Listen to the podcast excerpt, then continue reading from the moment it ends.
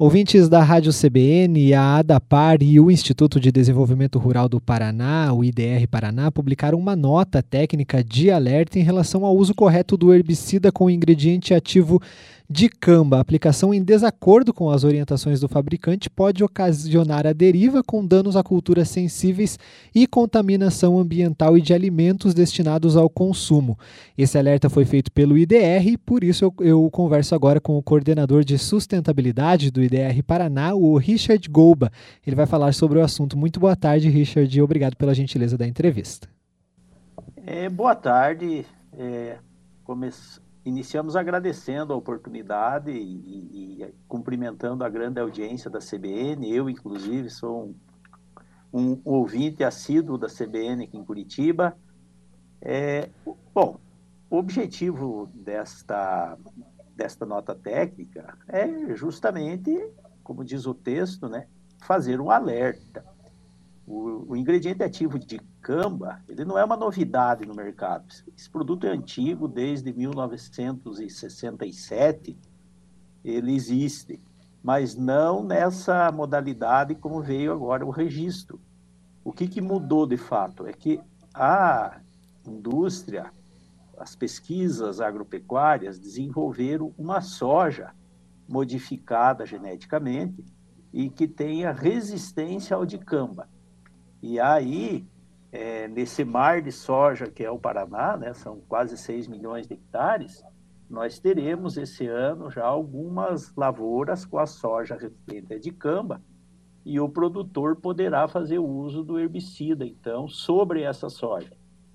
No entanto, é, se ele usar o herbicida sobre a soja resistente, sem os devidos cuidados, que inclusive constam da bula do fabricante, ele pode promover severos danos em culturas não tolerantes.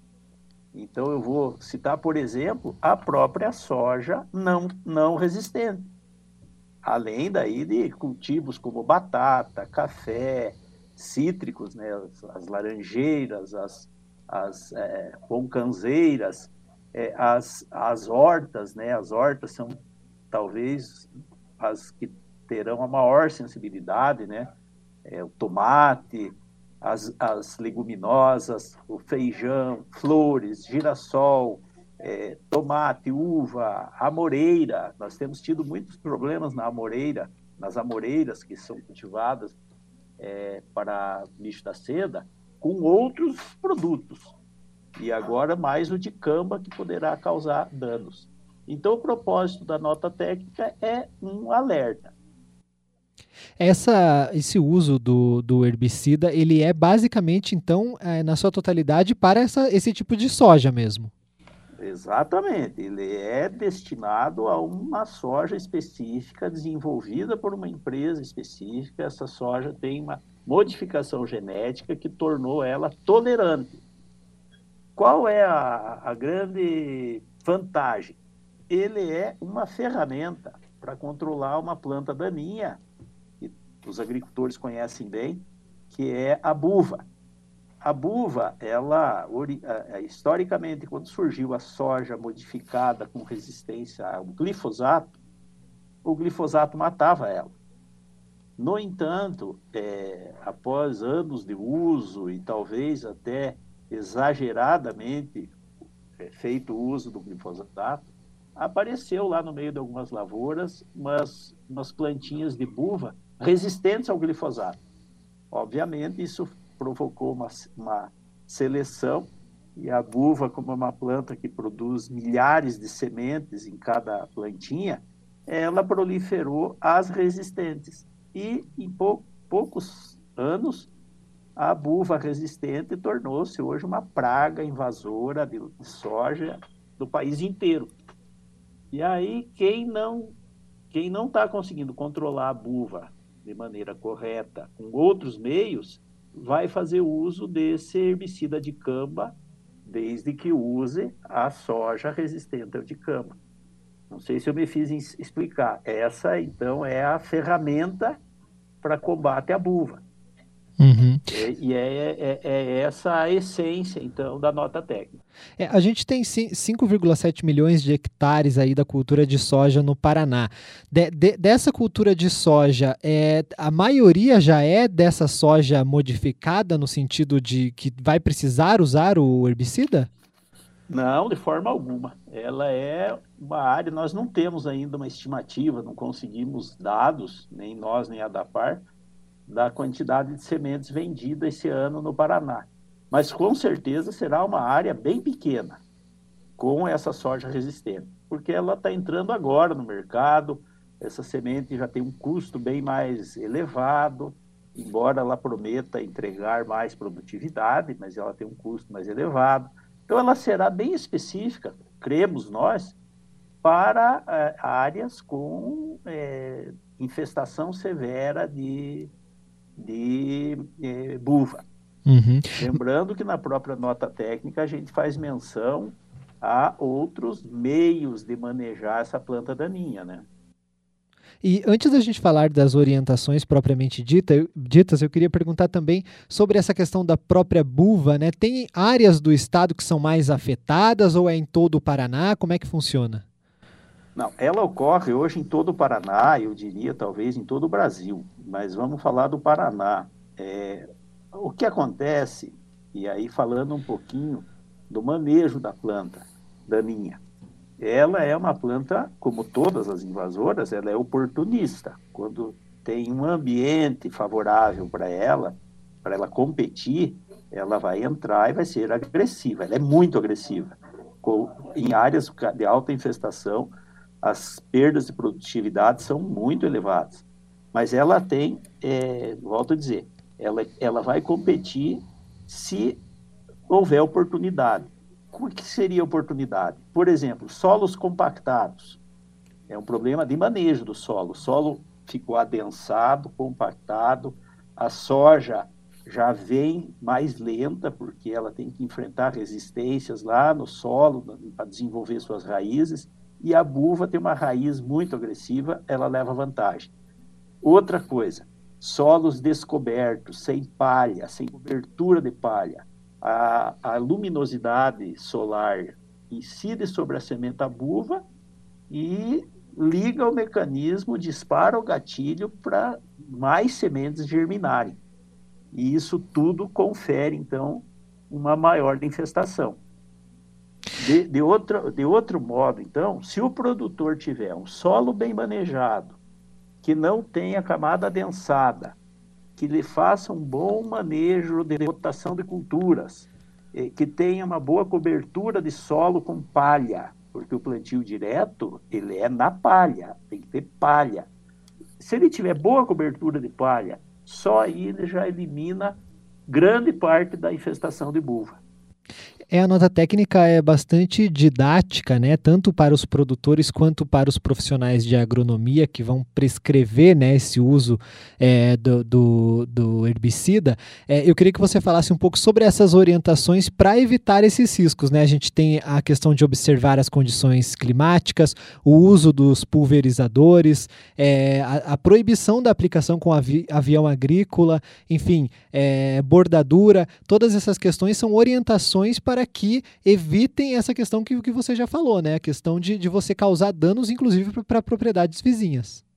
Perfeito. É, e nós falamos isso com muita responsabilidade, porque temos administrado, especificamente a ADAPAR, mas nós aqui do IDR, muitos danos, principalmente em áreas com amora, com amoreira, que é de onde se produz, se alimenta o casulo, que faz o bicho, que forma a seda. Então, nas regiões de produção de amoreira, tem tido muitos problemas com deriva, não de, de camba, mas de outros produtos. E aí, o que é a recomendação, de forma geral, para qualquer agrotóxico ou defensivo agrícola, como queira chamar? Não pode aplicar com vento, não pode aplicar com temperatura muito alta, com pouca umidade no ar, é, possibilidade de inversão térmica, quer dizer, quando você pode ter, em função de uma situação climática, é, essa essa, esse vapor, para os ouvintes entenderem, né? É, esse cheiro do produto, ele não pode subir, ele tem que ficar para baixo. Então, isso tem que tomar cuidado. Os pulverizadores, olha, tem estudos aí do IDR e da, do próprio Senar, que é o do sistema FAEP, que demonstraram aí que a grande maioria dos pulverizadores não estão nas condições adequadas. Às vezes tem problema de é, filtros, mangueiras, vazamentos e principalmente bicos é, inadequados. É, então, esses pulverizadores têm que ser inspecionados com, é, com frequência. É, usar sempre as recomendações da bula do fabricante. Isso serve para qualquer produto é, utilizar redutor de volatilização e o redutor de deriva. É um, são aditivos que você coloca na cauda do pulverizador.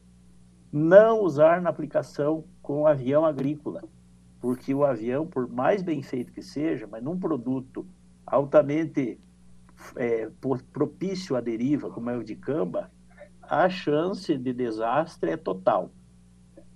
Outra coisa, bordadura o fabricante recomenda 50 metros no mínimo. Mas se você tem, por exemplo, uma estufa com tomate, um cultivo com uva, um cultivo com mesmo com uma soja não tolerante, é, é, é uma questão de bom senso. Ao invés de 50 metros, faça uma bordatura de 200, 300, 500. É, é, exagere a favor da segurança e não corra riscos. Siga as bulas do, do fabricante sempre. E, importante, às vezes o produtor, o dono da fazenda, da soja, toma todos os cuidados, mas ele esquece de capacitar o aplicador. Então, às vezes, foi tomado todos os cuidados, o agrônomo explicou tudo muito bem para o dono da soja, lá na cooperativa, lá na, na, na revenda, mas lá no campo, quem vai fazer é um, é um aplicador que não veio ouvir nada.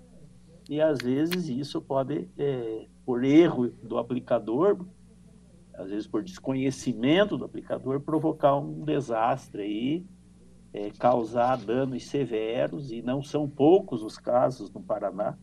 O exemplo da uva lá de Marialva é clássico, né? Teve muitos problemas já. Inclusive, o fabricante há um tempo atrás, de um certo produto, indenizou todo mundo, ele nem discutiu, indenizou todo mundo, porque foi tamanho estrago que, para não queimar a marca do fabricante, eles preferiram indenizar. Então, esse é o alerta. É, é, outra coisa, ou, ou vamos nos preocupar com a pessoa, com o ser humano aplicador. Use EPI, é aquele macacão, já é clássico é, não é o fim do mundo, não é tão desconfortável. Vale a pena cuidar da saúde do aplicador. Então, também está aí na nossa nota essa recomendação. Conversei com o coordenador de sustentabilidade do IDR Paraná, o Richard Guba, falou sobre esse alerta da, do IDR, da ADAPAR também, em relação ao uso correto do herbicida com ingrediente ativo de camba aqui no estado do Paraná. Muito obrigado pela gentileza da entrevista. Estamos à disposição. Eu coordeno a área de recursos naturais e sustentabilidade e gostaria muito de participar sempre, porque a gente tem tanta coisa boa e, aliás, essa temática da sustentabilidade é tão viva hoje no planeta que nós precisamos participar bastante. Estou à disposição. Foi um prazer falar com você e com os ouvintes. Um abraço a todos. Muito obrigado mais uma vez. A entrevista completa em instantes no site cbnpg.com.br.